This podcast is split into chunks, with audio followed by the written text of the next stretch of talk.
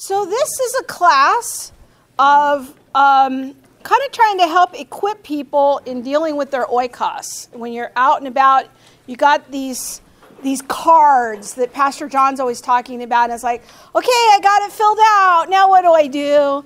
How do I engage these people? How do I talk to these people? That's sort of what this class is about. And so we're, we're on week two of uh, some critical questions or big questions that many unbelievers in our oikos might be asking. and might even be some people who call themselves Christians, but but uh, issues of common concern and confusion. And so last week we looked at uh, the question of why are there so many different kinds of churches? Why are the, why do we drive around Glendora and there's umpteen different kinds of denominations and who are all these people and how are they related to us? So that was the discussion we had last week. Today we're talking about how can there be only one way to God? Have you ever been in that awkward conversation? Can one religion really have all the answers? So, this is kind of the question that I would like us to consider today. I want to differentiate um, between two concepts today. The first concept we're going to call social pluralism. The idea of diversity and pluralism is something that is part of our cultural fabric. And I think that there's aspects of diversity and pluralism that are actually helpful and useful. But the problem is, is that it kind of all becomes blended together. And so this is um, a little way of differentiating between different kinds of diversity. And so maybe you'll find this a little bit helpful. The first concept is social pluralism, is what I'm calling this. And this is where we can have appreciation for certain uh, diversity, when people come from different cultures. You guys, do you ever just really appreciate learning about a different culture? It's interesting to find out how people do things. And it's interesting to find out how people think. And if we're going to go be a missionary in a different context, it can be very important to understand uh, other cultures' history and, and their ways of being. Uh, there's racial diversity. I mean, really, when you think about it, all the races come from Adam and Eve and um, should all be valued equally. Racial diversity is, is, isn't something to be divided over, it's, it's really just um, physical traits and f- different skin colors. It's, it's not something that is something we ought to divide over, but rather it's a point that we can appreciate about how God has made us differently. There's, there's ethnic diversity, religious diversity. And when we think about religious diversity, how many of you ever seen this bumper sticker yeah. floating around town? And you think, like, okay, is that good? Am I supposed to be offended by that as a Christian? Like, how do I think about this coexist bumper sticker? And I think it depends on how you think a little bit about this question of diversity. I think many people in our culture uh, think about it in two ways. Part of it is social pluralism, and part of it is religious pluralism. But I think that there's an aspect of coexist that's actually something that we as Christians can get behind. And that is the concept of the First Amendment that the government shall make no law respecting an establishment of religion or prohibiting the free exercise thereof or abridging the freedom of speech or of the press or of the right of the people to peaceably assemble and to petition the government for redress of grievances. And so we want to protect the First Amendment. That's a value, and that's where we can coexist together, right? We want to allow space in our society. It is a distinctly American value that different religions can exist side by side. And I can drive out here uh, in Glendora and I might see a mosque, I might see an LDS church, I might see a, a, number of different churches, and we believe, as the fabric of being an American, that those people have the right to peaceably assemble and worship according to their conscience, and so do we, right? And right now in Russia, there's a big controversy happening about the Jehovah's Witnesses, whether or not they have the right to peaceably assemble for worship um, even though they are considered to be a cult.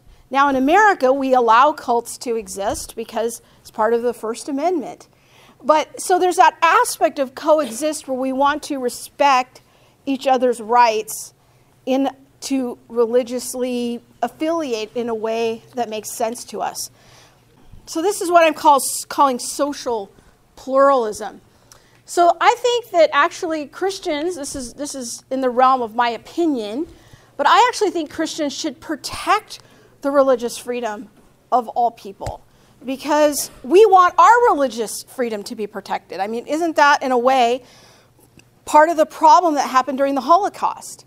Is that people said, well, Judaism is not the majority religion, so why should we protect that? So the First Amendment protects all faiths and people of no faith to have the freedom of speech and freedom of thought. Minority faiths are the ones who need the most protection.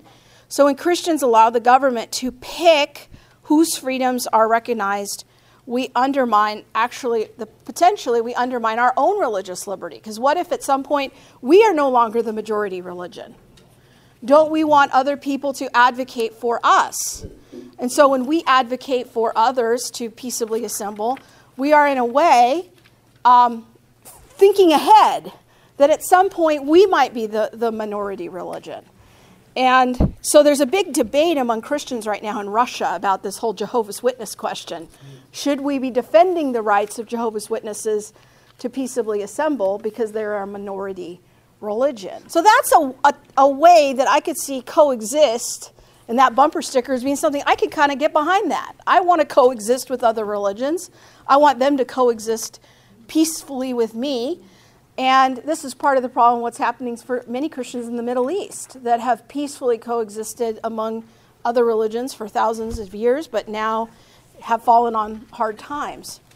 So, religious liberty for some may soon mean religious liberty for none. So we want to do what we can to try to protect the religious rights of other people. So that's one perspective. Now, another way of thinking about social pluralism is that there are people in our culture that are kind of religiously different than us but could be social allies with us.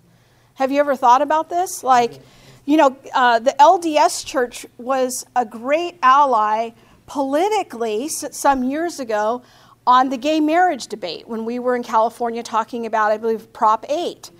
And, the, and uh, much of the funding and political advocacy came from evangelicals and the LDS church. Now, we're not saying that we are believing the same things, but we happen to be social allies on this particular issue. And so, where we find those social allies, I think that's another way that we can coexist with one another in a very positive way. Uh, Catholics are a wonderful um, ally on the issue on, related to pro life questions, aren't they? They take a very strong stand on pro life things. Uh, conservative Muslims uh, are, we are involved as a ministry, this is an interesting alliance. We are involved with a conservative Muslim group in Turkey against the rise of atheism in Turkey. And so they think that what we're doing is interesting in incorporating science into our religion and, um, and using it to combat atheism. They have approached us about an alliance. So we send speakers to their conferences um, to talk about how uh, the Christian worldview is not compatible with atheism. We don't hide the fact that we're Christians. We're not downplaying our belief in Jesus. They know where we stand, but they, they look at us as being a strategic social ally because they see atheism on the rise in their country. So sometimes you find alliances in interesting and unusual places. Uh, churches from various denominations joining forces on social justice issues this happens is happening more and more. So we want to think about social allies, we want to think about religious allies.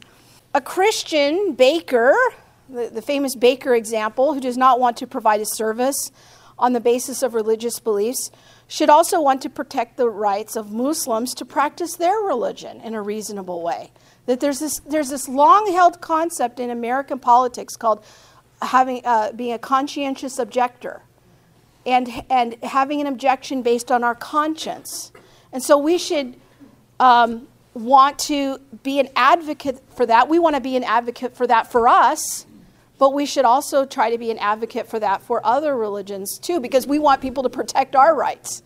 It's not just a Christian thing. Just a little scripture here is Matthew 7 12. So, in everything you do to others, what you would have them do to you, for this sums up the law and the prophets. This is kind of where we get this concept, is what we call the golden rule. We want to treat other religions the way that we want to be treated. Okay, so that's social pluralism. So I'm looking at it from a social and political and cultural point of view. Now let's talk about a second concept called religious pluralism, which is an entirely different matter altogether.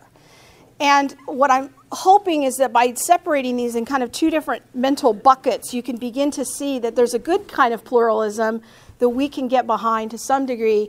And then there's this more troubling one that we're going to, that's going to be a much tougher uh, row to hoe. So, religious pluralism is this idea that all faiths lead to the one to one and the same God. Have you ever are you familiar with this idea? Classic example of this, you might not remember this, but I did go back and I have a link there looking up the interfaith service that happened right after the 9/11 tragedy. I don't know if you remember this so at the National Cathedral. And they had all these representatives from all these different religions. And in the what we call the invocation or the opening prayer, the guy addresses, the, the cleric addresses God as being the God of Abraham, the God of Muhammad, and the Father of Jesus Christ. So it's fairly inclusive, we might say. And this is very typical of how this is handled in those interfaith situations. We're going to play a quick clip here from uh, that great theologian, Oprah Winfrey, um, who is a, uh, a really a, a, type of theologian that holds a lot of weight in our culture. Many people value and listen to and respect what she says. I remember what I've been saying this whole year is theology is just having certain ideas and thoughts and teachings about God. And so there is a very real sense in which Oprah Winfrey is one of the most popular theologians in our culture. And so we're going to play that There's clip. this wonderful book called Ishmael by Daniel Quinn, which talks, it, which, which is anyway, it's a gorilla talking, but anyway, uh, it talks about one of the points it brings out is one of the mistakes that human beings make is believing that there is only one way to live That's and right. that we don't accept that there are diverse ways of being in the world that there are millions of ways to be a then human how do being we please and, God? and many ways no but many paths to what you call God That and is her path pleasing. might be something else and when she gets there she might call it the light but her loving and her kindness and her generosity brings her if it brings her to the same point that it brings you it doesn't matter whether she called it god along the way or not. And I guess the danger that could be on that, I mean, it's, it sounds great on the onset, but if you really look at both sides, I there could couldn't person- possibly be just one way. What what about jesus? What about jesus? Even brings him up in this whole discussion, And you say there isn't only one way.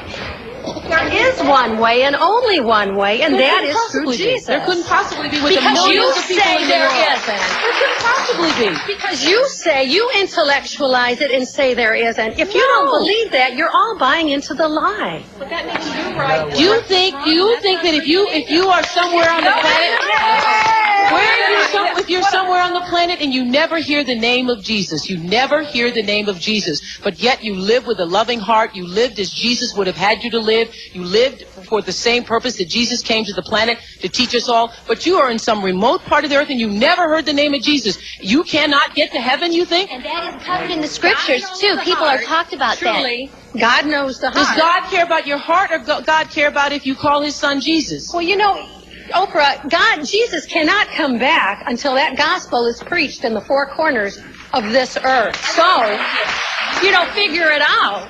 Okay, okay, I can't get into a religious argument with you. Okay, so this is very typical of how this is argued in our culture, isn't it? I thought it was a nice little slice of life of, of how this is. Now, it's not, um, I think I would have, if I had been advocating the Christian position, I might have gone about that a little differently. I would have asked some different questions, but this is very typical, and I thought that the, the positions are presented nicely here. we have Oprah's position. There couldn't possibly be only one way to God. Well, Oprah, that's an assertion that has yet to be proven. You can't just throw that out there and assume that that's true. That's just an assertion.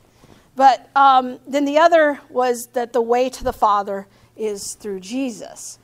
So we're going to call this the traditional position, and we're going to call this the religious pluralism. Okay? So when we think about this question, this is how many people in our culture think about this is that we have all these different religions up here and up here is god. And you know there's different paths. I find it fascinating that buddhism is sort of this weird pretzel but um, i don't know if that's intentional or symbolic. So we have all these different paths but you're all climbing the same mountain god's at the top and we're all going to arrive at the same destination so i'm going to make five points to look at this assertion from a, a, historical or traditional Christian position.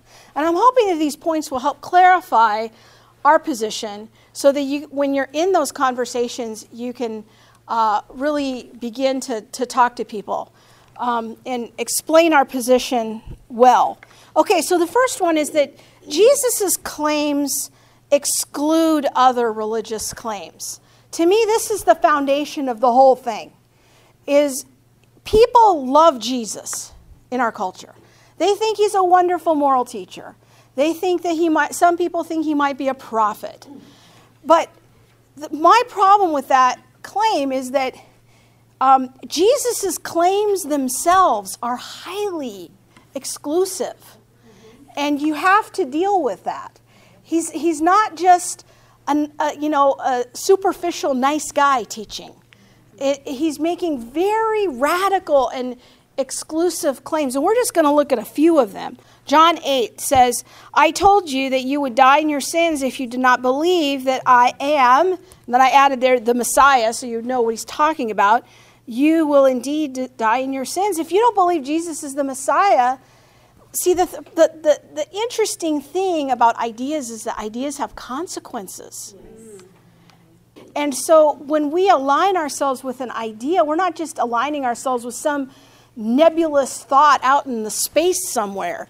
It is something that has a consequence. And Jesus makes this very clear here that if you don't believe in him as the Messiah, the consequence is that you are still in your sins.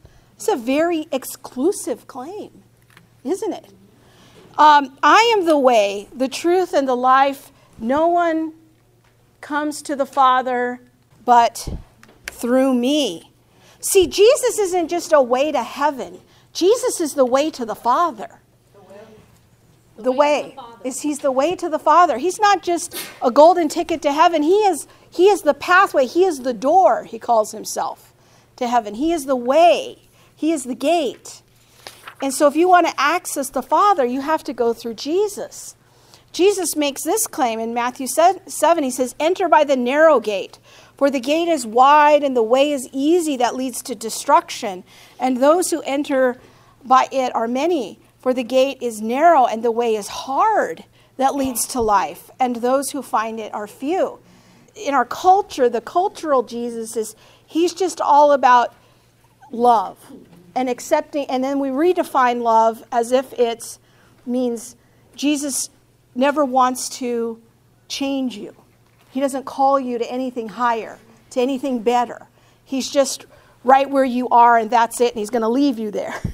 But that's not the Jesus of the Bible. He calls us into something, and he's calling us down to this hard path. And it, have you, I mean, faith is hard sometimes. Sometimes it's hard to believe. It's sometimes it's Sometimes there's a part of me that just would be so much easier. These answers to these people would be so much easier if this is really what the Bible taught. But it's not. There's this very difficult truth that if you want to get to the Father, you have to go through Jesus. And I always think, that's not my line, that's Jesus' line. And that's what's so difficult about it sometimes. He claims in Matthew 24, he says, Watch out that nobody deceives you, for many will come in my name, claiming I am the Messiah, and will deceive many. So there's even going to be false Jesuses out there calling us to believe in him. And we have to differentiate between the true Jesus and counterfeit Jesuses. Then the apostles' claims about Jesus is that salvation is found in no one else, for there is no other name under heaven by which mankind must be saved. Well, this is a very powerful claim because the context is to the Jewish leaders. And he's telling the Jewish leaders, you must come through Jesus. Peter is telling them. So it's not just a nebulous belief in a God, it's not even just a belief in the God of the Old Testament. It's an acknowledgement that the God of the Old Testament manifest through Jesus is the same God, the same empowering person, and that that is the way to the Father. Later in the book of Acts, Paul says, in the past, and this is to the context here is to people who have never heard of God. These are pagans who are worshiping idols.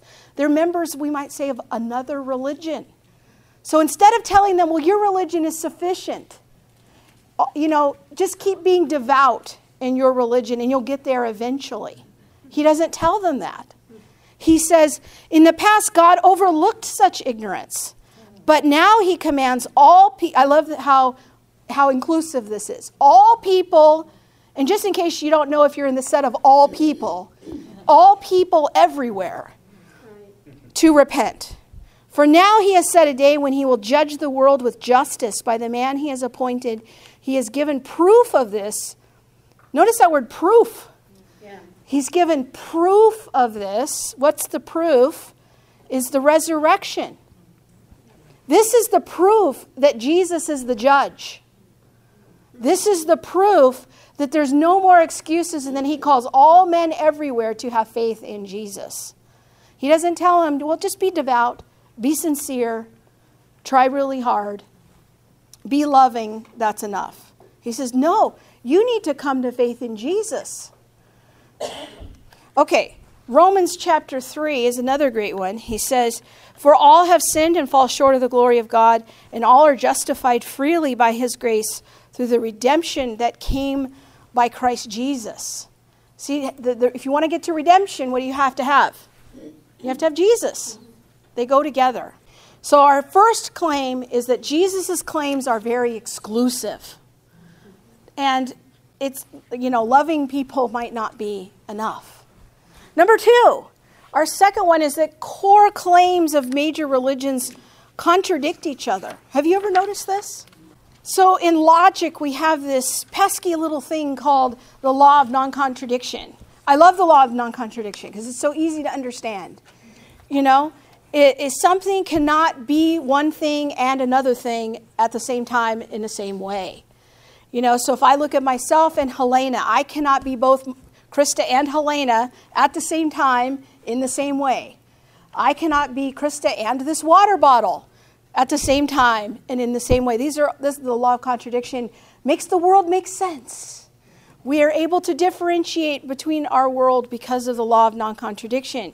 Contradictory statements cannot be both true in the same sense at the same time. So the Denver Broncos are the NFL team for Denver, Colorado is not compatible with the Denver Broncos or the NFL team for Los Angeles, California. Rams. it cannot be both true in the same way and at the same time. Okay? So when we think about the claims of other religions, this is very easy. Claims about God, there is one and only one way to God, or there's only one and only one God. There are many gods, or everything is God. Well, they could all be wrong, couldn't they? One could be right, but they can't all be right at the same time and in the same way. This is just foundational logic. Just Logic 101. Logic is like the most useful class I ever took in graduate school. I highly recommend every Christian take a lo- class in logic. In fact, I think it should actually be required before you sit on a jury that you you had a class in logic. It's very ne- necessary for a balanced world. Claims about ultimate reality God is a personal being. God is not a personal being but he is an impersonal force. These are not compatible statements. Now, they both could be wrong, one could be right, but they both can't be right. Claims about Jesus Jesus is God or Jesus is not God. Again, the law of non contradiction. Different religions make different claims about Jesus. So if someone talks to me about Jesus, it's like, well, what Jesus are we talking about? Who, who is that Jesus? What do you understand Jesus to be? It's a very powerful question to ask someone in your oikos when they say, I believe in Jesus. You say, Can you tell me about the Jesus that you believe? Because then that helps you begin to clarify what are they believing? How much of it seems compatible with the Bible? How much of it is based on our culture? Jesus was resurrected from the dead. Jesus did not rise from the dead. If you're a Muslim, you don't believe that there is a, that Jesus rose from the dead. Well, these are not compatible claims. Either he rose or he did not rise. Humanity's core problem. Humanity's core problem is sin, or if you're in an Eastern religion, humanity's core problem is ignorance. See, the problem in Eastern religions with humans is that you just don't know your potential. You don't know that you are a God. You don't know all that you could do. Whereas Christianity says, you know what your problem is? Is that you're a sinner and you need a Savior. And you can be in all the potential that you want, but you're still in your sins. See, these are fundamentally different claims. They're not compatible even at the most root of the religion. Claims about the afterlife. I mean, this is just a few claims that I selected, but after death, we are resurrected to eternal life. That's the Christian position. After death, we are reincarnated into an endless cycle. These are fundamentally different claims about the afterlife. Okay? So when you dig a little deeper into this, this claim, that all religions are, are true, it's like, well, wait a minute. When we start looking beyond the surface, it's like, okay, maybe it's true that, you know, the golden rule, that seems to be like pretty universal. Treat others as you want to be treated. Not a problem. But when you start talking about who is God, what is ultimate reality, what is our major problem, what happens to us after we die, then we're, we're in a totally different set of contradictions with each other. They cannot all be true. So I have this, this acquaintance. He, this is his rebuttal to the coexist sticker. Is he's got the contradict sticker. that they cannot all be true. And he, he, he sent me a few. I, I like this because when we're talking about religious pluralism, you know, this is this is a, this is a provocative kind of uh, attention getting device. So here's a different image of what I think might be a little bit more accurate is that instead of having one hill at God at the top, it's that we have different paths and they're going to different destinations. Yeah, and that the question is is what path are you going to choose? Now, there is this philosopher named John Hick, and I don't want to get too deep into this, but I want to make you aware that there is a rebuttal to what I'm saying. And so I want you to be aware of what this rebuttal is. Um, there's a philosopher named John Hick. Uh, he has kind of a philosophical uh, rebuttal to this idea. And he says the differences between the world's religions may be attributed to humanity's inability to grasp the infinite reality of God. So, in other words, we are finite creatures, and this God is infinite. And maybe we're not really um, understanding who this God is because we are finite and He is infinite. So our minds are inadequate to understand God. So we need all of these religions to kind of help fill in the big picture of who God is. So he would say, he would say that all of these religions are showing us something different about that God. And that we need all of them. And so people encounter the same divine reality differently because they're differing historical and cultural biases and perceptions. In other words, if you're born into Hinduism, or you're born into Islam, or you're born into Buddhism, or you're born into Christianity, then you just grow up that way. And that's all you ever experience. You're kind of experiencing like this part of God, like a little slice of the pie. And then if you're a Hindu, you have a different slice of God that you're experiencing. And he, right and they're all right in their own way. So he has this very famous analogy called the elephant analogy. And so imagine that you're a blind man or a blind woman and you're, you're feeling an elephant. And this guy over here, he's just feeling the tail. He says, God is like a snake. He's, he's very thin. And, and then this guy says, No, no, no, God is very big. He's feeling the middle. He says, God is very tough and, and kind of just very large. And then this guy says, No, he's, he's very pliable. You know, he's pliable, right? He feels the trunk. So you see, they're experiencing three different parts of the elephant differently. And they all have it, but it's all the same elephant. And so the elephant is the divine. And we need all of these different experiences of God to get the fullest picture of who the divine really, what he is truly like. So you might run into somebody who's a more sophisticated unbeliever and has maybe taken a religion class at the junior college, and this is what they're going to be taught. The problem that I see with the elephant analogy is that it doesn't help me resolve number one, which was the exclusivity statements of Jesus. It has to redefine the ultimate reality in such a way that I have to do away with all of the exclusive statements of Jesus in order to be in touch with that divine. Now, Jesus could be totally wrong, but they both can't be right. So, this is why we've been having these conversations all year. Well, how do I know Christianity is true? How do I know that Jesus is really the Messiah? That's a different question.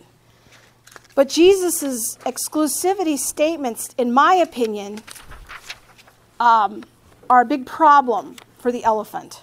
Okay, number three is that the third point I'm making is that all religions do contain some truth.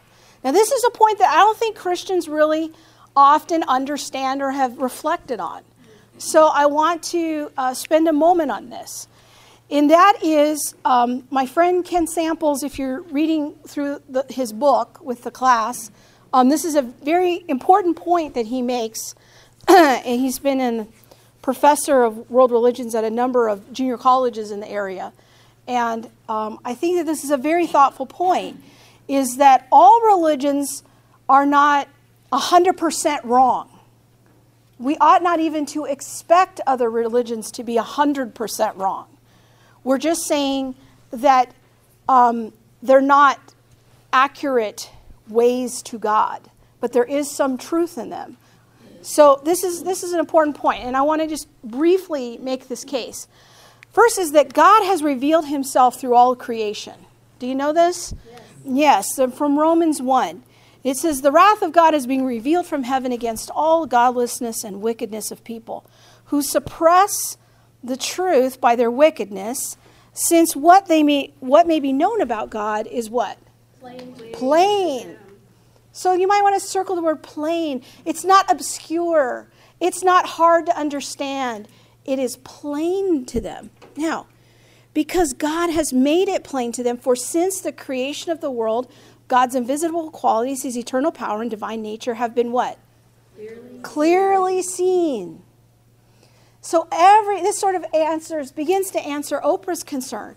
Well, what about this is what we call the what about the guy in the jungles of Africa objection? And he's never heard the name of Jesus. Well, this begins to answer that concern. Is that all people everywhere have access to creation. And they all can discern something about the creator by observing the creation. So there's this idea that God has made something plain to all people in all times and all places, and that they have some knowledge of God. Um, his eternal power and divine nature have been clearly seen, being understood from what has been made, so that people are what? Without excuse. So this tells me that God judges according to the revelation that that person has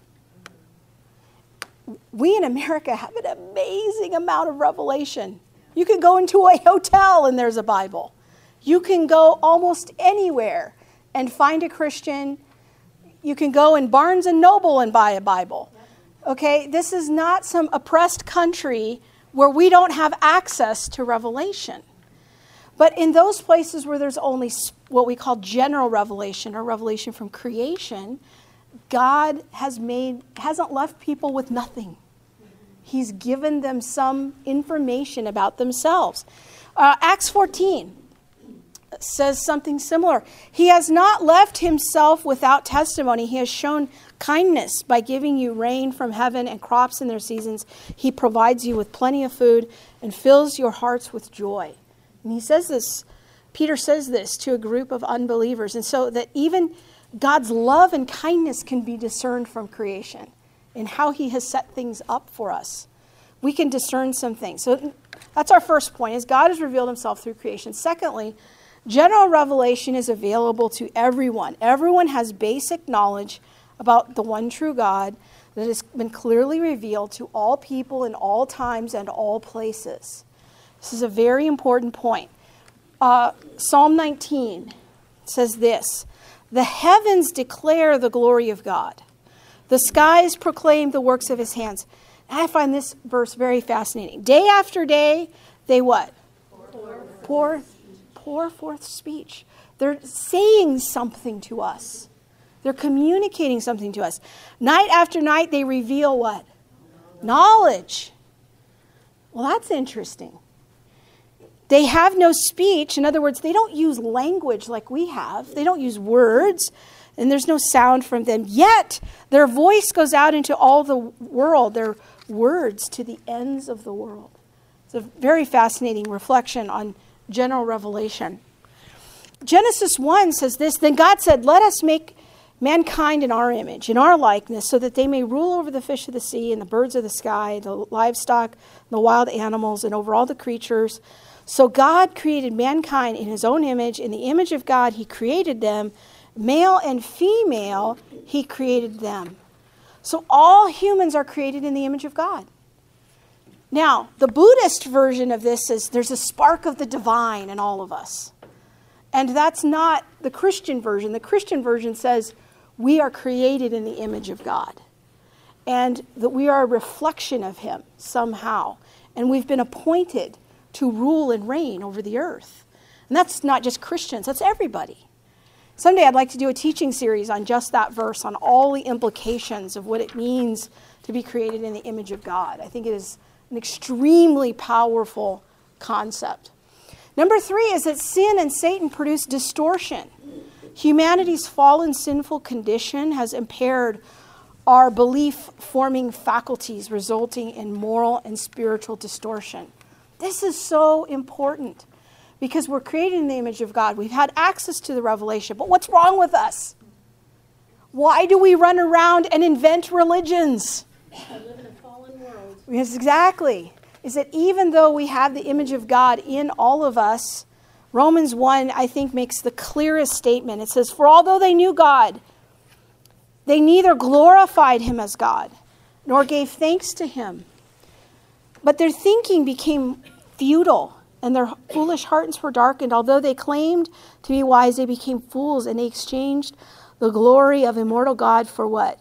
Images. Images made to look like a mortal human being or birds and animals and reptiles. So, another way of saying this is they fell into sin and they created their own religion. They created their own worship system. And therefore, God gave them over to their sinful desires of their hearts, to sexual impurity, for the degrading of their bodies with one another. They exchanged the truth of God for a lie, and they worshiped and served created things rather than the Creator, who is forever praised. So the two, the two results of sin is that we invent our own religion and we invent our own morality according to Romans 1. So we all have this revelation. We all see the creation and we know something about the Creator. We've all been created in the image of God, but something has gone dreadfully wrong in us. And we look for things to worship other than the Creator, and we want to invent our own morality. Is that not like a better summary of our, cult, our current cultural condition? A false worship and inventing our own morality. And then I think what's really helpful is 1 Corinthians 10. It talks about idolatry. And it really talks about, it links idolatry, which I would call a false religion, a counterfeit religion, with demons. And it says you cannot participate in the Lord's Supper, which is animated by the Holy Spirit, and partake of the cup of demons, which is idolatry. It's Holy Spirit or demons.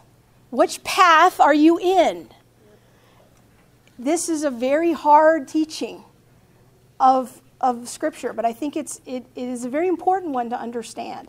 So I think that there is truth in other religions. It's just the only way you know that truth is when you compare it to Christianity. And that's where the revelation comes in. But I should expect because all humans everywhere have access to revelation information about God, they're all created in the image of God. There should be information in other religions that would be similar to what we believe. But that because of sin, there's distortion. Does that make sense? Yeah. And that then we know what those distortions are when we compare them with the Bible.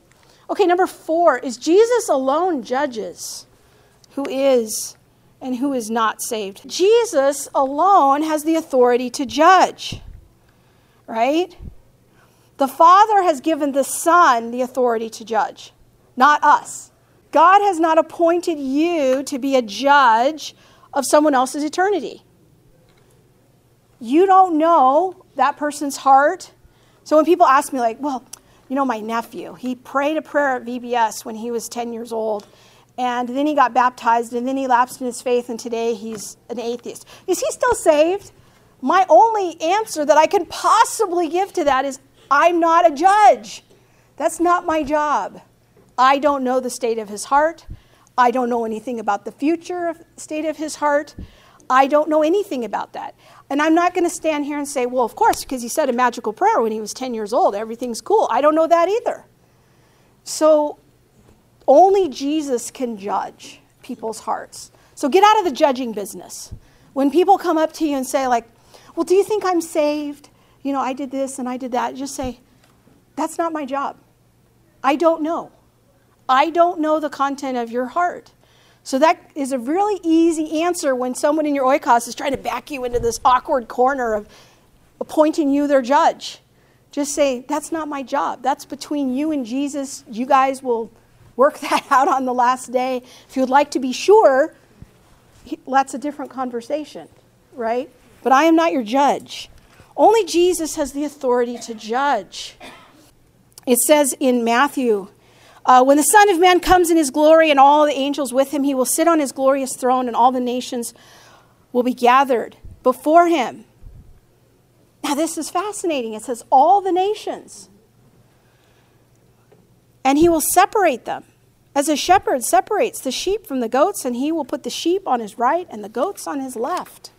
Jesus alone is the judge. There's this funny meme that I see on the internet sometimes because people always say, like, you can't judge me. Only Jesus can judge me. And I'm thinking, I'm not sure you understand what that means. That's really not like a comforting thought. you know, when someone's in sin and they'll just say, well, you just can't judge me. It's like, that's cool, but someday Jesus will. And it's like, you know, people be like, only God can judge me. And I'd be like, that should scare you. right? So it's just a funny meme. This one always makes me laugh. It's like, that should sort of scare you. Jesus is your judge. So earlier, Yolanda, you asked about universalism. Universalism is sort of an outcome of religious pluralism and or an inference. And it, this is, you know, this is a reflection on, on what we might call the horror of the consequence of rejecting the mercy of God.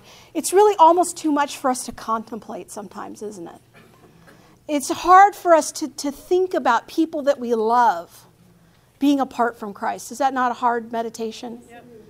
And there is a certain discomfort that we have with that emotionally because we want to know is this person that I love, what is their eternal destination going to be? And yet, God Jesus says, That's not your concern.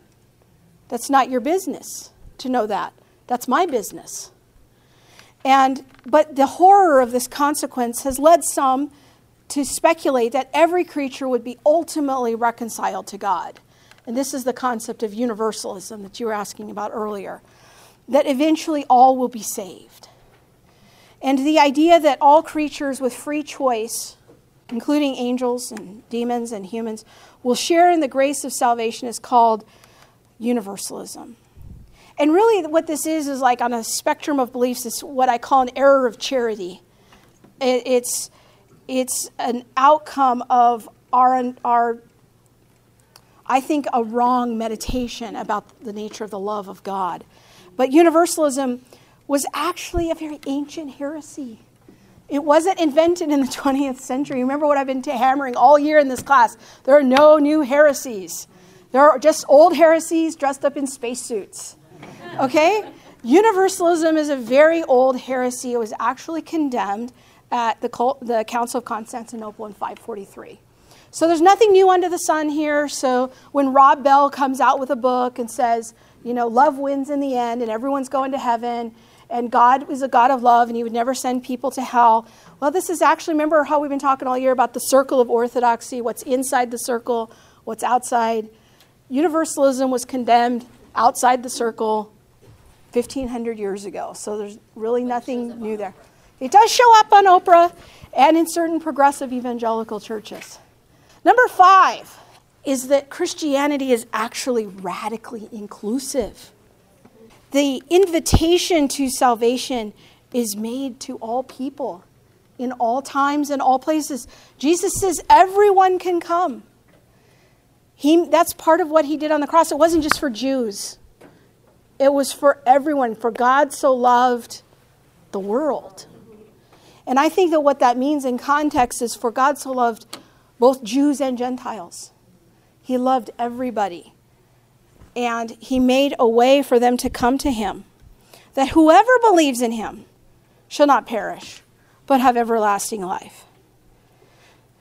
Colossians 3 says, For here there is no Greek or Jew, circumcised, uncircumcised, barbarian, Scythian, slave free, but Christ is all and in all.